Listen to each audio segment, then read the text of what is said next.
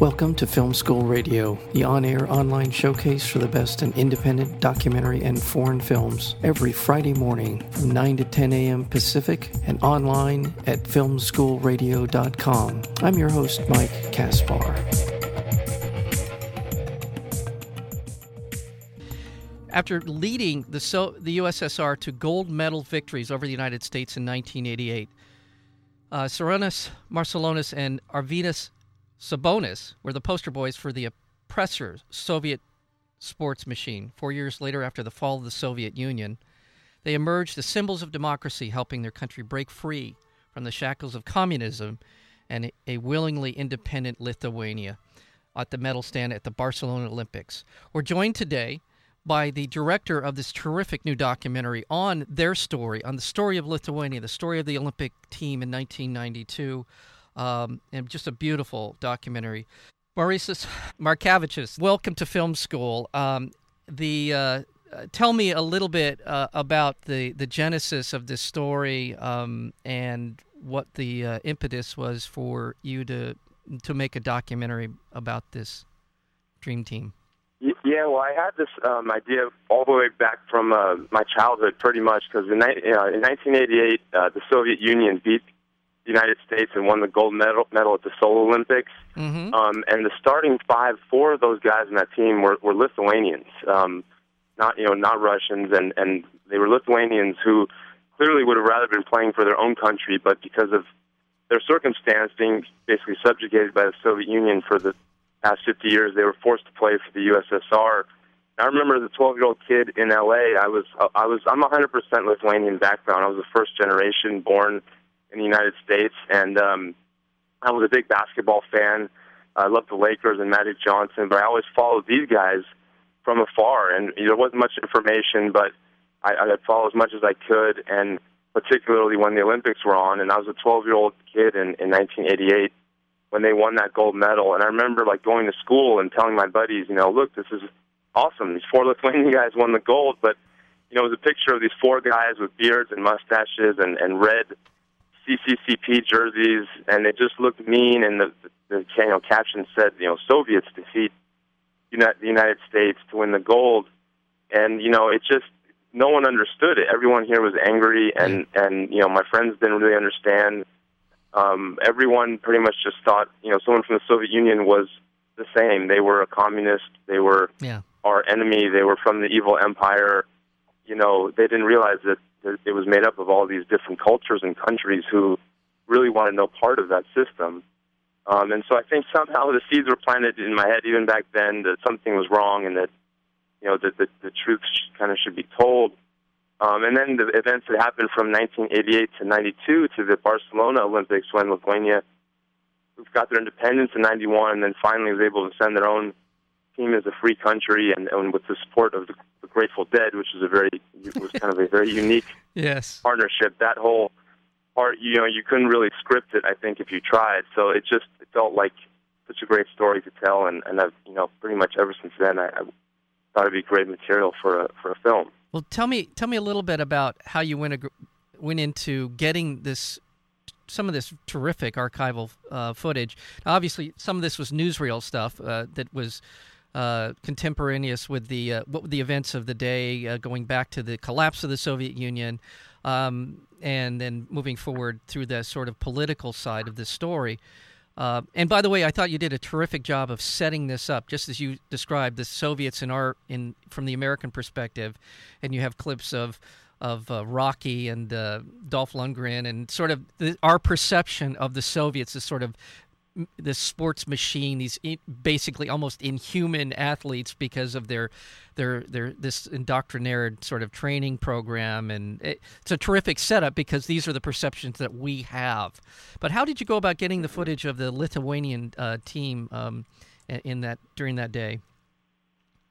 Yeah, well, there was it was quite an extensive research done to find the archival footage. We spent a lot of time in, in Lithuania in the old Soviet archives. Um, and we really found some some golden treasures. You know, they they used to have these like propaganda reels that they would play out there. It was almost like uh, newsreels that they would play before films, mm-hmm. and they would they would feature like a famous factor, or they would fe- feature you know, a factory worker who had won the prize, you know, for the most output, and they would feature, you know, a farm worker, and and and they would, or they would feature an athlete or someone who was furthering, you know, the cause of the Soviet Union. And we found a couple with with our guys, you know, and and basically some of those were just so interesting and they were so awkward. They were, you know, they put these guys kind of as the face of the Soviet sports machine, as, as you described, um, and they were almost like these scripted little propaganda reels that would play before before film. So those were fascinating. But of course, then all the game footage and Yeah. and um, there was a lot of photography that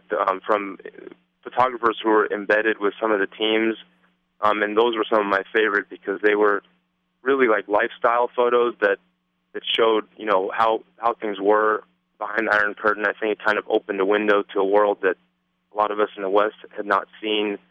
Um, so I really thought those were, were special. Yeah. Um, but yeah, it was quite a, a challenge to, to dig up all that material.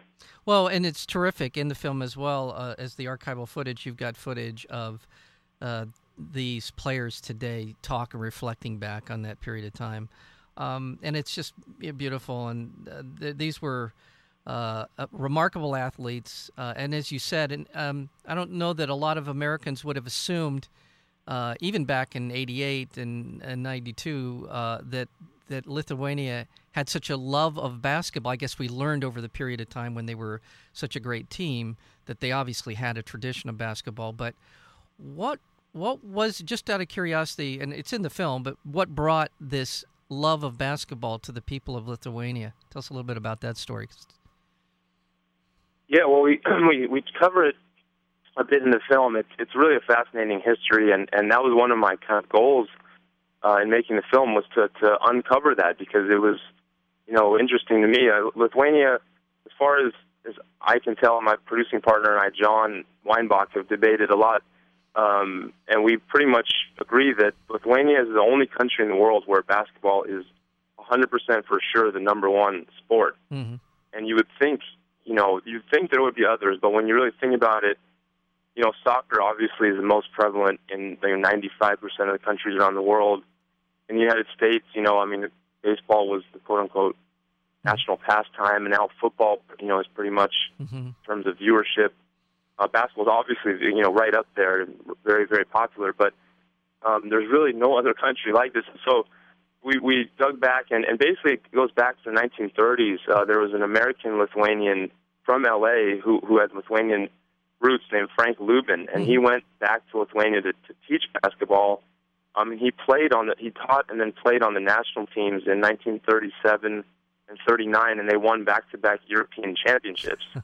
um, and then the war started, and so this love of basketball was just caught fire and became so popular. But then the war started, and just everything froze in time as far as Lithuania playing for their own Yeah. team and you know for their own country. But um, and then of course the Soviet Union tried to squash all kind of cultural aspects, you know, language, religion, you know, folk traditions, singing, dancing, but they really didn't weren't able to to squash basketball. In fact, they they encouraged sport. You know, they they in fact they wanted to use essentially the ath- athletes, you know, to play for the Soviet Union for the glory of the Soviet Union. Yeah. So um, basketball really kept going, and it really was like a source of of, of pride and and um, an inspiration during the most difficult times. You know, during the, the Cold War, and, and when a lot of people had been sent to Siberia, uh, basketball really you know helped people in Lithuania to to as kind of a a coping me- mechanism and something that they felt like was still their own. And so, um, you know, it, it really does. And then, and then all the way through the 1980s, um, there was an inter-Soviet pro league where a, a small Lithuanian team was had a huge rivalry with the Moscow team, and that that was integral part of sort of the first kind of feistiness and, and, and rebelliousness of Lithuania and believing that they could they could uh, you know step up against this bigger power. Yeah. So basketball really was, you know, not only a popular sport, but has always sort of been intertwined in in their, you know, you know, political movement and and in the 80s and 90s, their independence movement even. It's an ama- It's really amazing. Uh, by the way, I want to remind our listeners that we're speaking with the filmmaker Marius Markovichis, uh, the uh, director of the Other Dream Team. It's a documentary that opens today. It's uh, September 28th, and it'll open at the Landmark Theater here in Los Angeles. This is right off of Pico Boulevard. Check it out. It's a beautiful theater, beautiful place to see a film. Uh, are you going to be around uh, for any of the screenings, or are you in, in town? I don't even know. Um, I will be. Yeah, I'm, okay. I'm actually in New York right now, and because uh, we're premiering here as well okay. t- tonight. I'm going to be at the Sunshine Theater on Houston Street. So any okay. of, of you guys in LA, if you have friends in New York, please let them know. I'm going to do Q and A's out here at seven at the 7 p.m. show, and then introduce 9:45 p.m. show, and then I'm flying back early tomorrow. It's a big homecoming because I, you know, it's all my friends and family, and yeah. and my producer also Jon Weinbach, his friends and family. Everyone's going to be at the theater at the Landmark tomorrow, and we're doing Q and A's um, after the 7:30 show and uh, 10 p.m. show. So very good. Um, you know, definitely come out and there's show there's there's screenings you know, all, all day today and tomorrow and, and throughout the week. Throughout the week. And by the way, we're streaming online, um, and so people do listen all over, who knows, all over. So if you're listening in New York, uh, right. as you said, the Sunshine Theater, is that what I heard you say um, in New yeah, York? Sunshine Theater on, uh, on Houston Street in New York. Manhattan. Fantastic. And then tomorrow here in Los Angeles at the at the Landmark on on Pico, uh, 7:30 and 10 p.m. showing. You'll do a Q&A and uh, just uh, Right. oh, great! That's great to hear, and glad you'll be able to make it out back out to Los Angeles for that as well. Well, um, I think we probably I probably should have done this uh, beginning top of this uh, uh, interviewed for people just out there who may not know where Lithuania literally don't know where it is. Let's explain a, a little. It's on the, the Balkan. It's called one of the Balkan states. Essentially, is what we refer to it as. Baltic. Baltic. I'm sorry. I'm sorry. My bad. I meant to say Baltic. Yes. Yeah. No Thank problem. you. Thank you. That's no, a different it's okay. Balkan yeah, is a whole one other of the three Baltic states, that's um, right, that's along right. with Latvia and Estonia, Yes. which are it's kind of you know north, it's Eastern Europe, north, um, like north of Poland, um, just east of uh, across the Baltic Sea from from Sweden and like Denmark. Right. Right. And it had and it was for a period of well a period going back to the invasion of the the Nazis in, in World War II, so 39 40 uh, invasion, uh, brutal, awful, ugly uh, period of history for everyone involved in, in that part of the world. And then the Soviets, when Yeah. they took the country back over, it was in 42 or 43. I'm not exactly sure when the Soviets moved back in to uh, take over. Um, 1940. 40. It was 40, okay. And then, of course, for the next, uh, well, 50 years, uh, essentially living under uh, the iron boot of the Soviets. And ob- obviously, this history, and as you said, as we've just been talking about, um, the basketball team really was a symbol of. Uh, or this sport was a symbol of their being able to assert their cultural and and somewhat political influence uh, under the Soviet rule, and obviously just just uh, not only is this a, uh, an interesting film about um, the history of Lithuania, the progression of the political system, and the collapse of the Soviets, but also w- w- really intimate portrayal of the of the men involved with the Soviet uh, with the Lithuanian team. Tell us a little bit about uh, Arbynas Sarbonis and uh, Sarana um, Marcelonis, some of the other players involved. That if you're a fan of uh, the NBA, you know some of these people's names. They played here for eight, ten years. Uh, just terrific players. Tell us a little bit about them as players and as people. Yeah, they um, you know they're they're really a great group of guys. They all they all kind of had very different per- personalities and skill sets, and um, they were you know they were heroes of mine growing up. Like I said, I grew up really you know watching the Lakers and and Magic Johnson and Kareem in LA, but I I watched these guys from afar, and within our group of Lithuanians in our community, and, and you know in America, these were the heroes, and and you know they and they still are in Lithuania. They're you know revered so much it's hard to even describe. I mean, you know here it would be as if compared to like Michael Jordan, as if if we didn't have any other sports that we watched. Yeah, You know, yeah, because Lithuania doesn't really have any other sports that they're. I mean, they play soccer and they play a lot of sports, but Yeah. um, you know, it's far and away the number one sport. Um, so so they're they're really heroes out there. And yeah, and their contributions. I mean, you know, they they lived unbelievable lives. I mean, they had to fight and scrape, and you know, when they were living behind the Iron Curtain, they were earning basically a hundred dollars a month, even after they had won the gold medal, um, which is the same salary that you know a factory worker would have earned, or a uh, you know a farm worker. I mean, under that system, you know, everything everyone was paid the same no matter what. So it's just a completely different lifestyle, and we explore that in the film.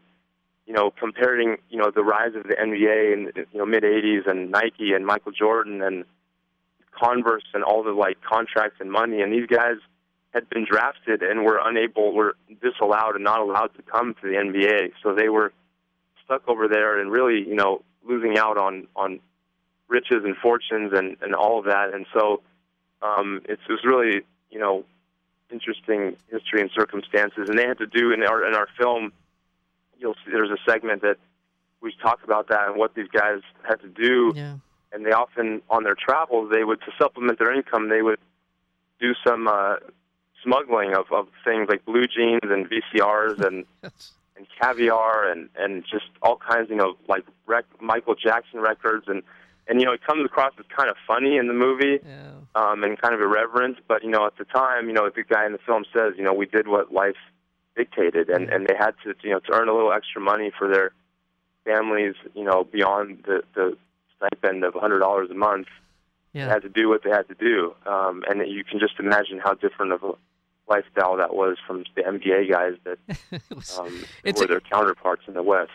Maurice, and also it's it's terrific to see the, the the players who were able to sign these contracts and to see the, you know, their families. You talk to their parents and, and the effect that the impact it had for these people. Just a vindication. Really, I look at these NBA contracts as uh, that they were able to get as vindication of all of the things they'd worked so hard for and the opportunity that had been presented by virtue of the fact they were living now in a free country and were able to come to the United States and negotiate and become the great players. Uh, um, Arvinas uh, was eventually uh, selected to the uh, Basketball Hall of Fame. Uh, Marcel uh, Marcelonis had a terrific uh, career with the Golden State Warriors and uh, the Supersonics, and just a, uh, great players. And it was so good. Now, obviously, I felt bad for Sabonis uh, so much because he was a bit past his athletic prime. He was still a great player, but it was unfortunate he lost so much time, wasn't able to really show the NBA and, and, and NBA fans what a great player he was. I'd heard about him years ago in this great center and only you know from international competition. but it's, it was just really heartwarming. And, it's a, and that's the other side of this film that's just so wonderfully done is it brings all the the elements uh, of the, the humanity of all of these people and this amazing historic story uh, about what happened to the Lithuanian people but I, the icing on the cake, and I really because it so much of what the the uh, you know of the film is in gives it this lightness, if you will, is the involvement of the Grateful Dead. We just got a couple minutes. I wanted to at least touch on uh, that a little bit before we we have to say goodbye. Um, tell us a little about how they got involved and what happened in that. Yeah, well, the Grateful Dead um, were big basketball fans in the Bay Area, and Šarūnas Marciulionis had come to the Golden State Warriors um, in 1989 and, and played there a couple years. And, and in the interim period, Lithuania got its independence, and Šarūnas uh, started trying to raise money. You know, the country was basically broke at the time of their independence, and they needed help and support. And the Grateful Dead heard of heard of his plight, and basically, um, you know, Jerry Garcia was a big fan and said he wanted to help out. That Lithuania was all about freedom, and and that they were all about freedom, and and basically they wrote him a, a check, a nice donation, and then they also helped create uh, tie dye these tie dye shirts with uh, designed by an artist named Greg Speirs um, that that became like their their kind of they had a dunking skeleton caricature, and these these tie dye shirts these guys Yeah. the Lithuanian guys wore to Barcelona and and wore them everywhere. They wore them to the press conferences, to warm ups, to the Olympic Village, and Just they became known as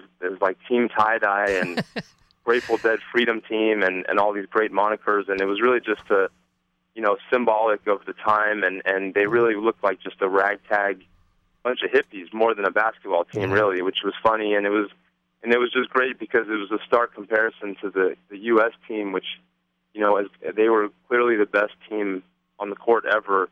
Um, but you know there was something very commercialized about U.S. Dream Team, and you know Nike and Reebok were fighting about whose warm-ups they were going to wear, and and all that type of thing. And these guys really were just out there with a much more free and independent spirit. And they, you know, they didn't win the gold; they won a bronze. But you know, to them, just getting the journey to Barcelona was was gold in itself, and and being there and being there, waving their own flag and and their own colors, and um, that was you know that was victory for them. And then the bronze, and then where they beat essentially the Russian team was you know icing on the cake. So it was a really you know special special connection with the, the Grateful Dead, and we have six songs from the Grateful Dead in the in the film. They were very generous um, in helping us out, and and um, so really proud to have their their involvement in their music, which really gives a lot of life to the to the film. It is just such a like I said, it's it's the icing on, on what is a uh, terrific cake already, uh, and it uh, it it just it's I, I, urge people to run out and see this film. Uh, it uh, it's it's a terrific documentary on a lot of levels, and um, so for everyone in uh, listening over the all around the country, especially New York, you can you can catch up with Marius uh, Barkovicius at the Sunshine Theater tonight. Uh, and then here in Los Angeles, the Landmark tomorrow night, 7:30 and 10 o'clock screenings of the other Dream Team. Thank you so much for being here. Thank you very much for having me. I'm sorry there's I'm in my hotel room. And there's like a hammering. There's a the next door room is under construction. Oh, so I couldn't hear it at all. Fact, I've never heard of of a hotel room with like construction, literally in the room next door. So, well, well honestly, no, no, not at all. Don't have to apologize. I, I didn't. I don't think I couldn't hear it. So I'm. Uh, but okay, uh, good, I, good. yeah, but hopefully uh, I'll be able to get up to to see you tomorrow night at the Landmark. I'd, I'd love to meet you and the producer. And, oh, that'd be fantastic. Yeah. Well, thank great you, to, thank you. you. Thank you for your help on the on the pronunciation of all of the uh, the people involved in the dream, the other dream team. Yeah, uh, well, Marius. Markovicius, yeah, uh, thank you. No problem, no problem. I appreciate I appreciate being on your show. Thank you. Take care of yourself, and I'll see you soon. All right, All right. All right thanks. Bye bye.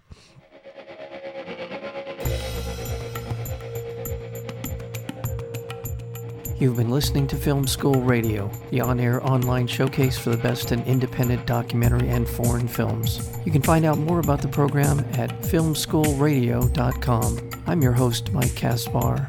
Thank you for tuning in, and we'll see you next week with another edition of Film School Radio.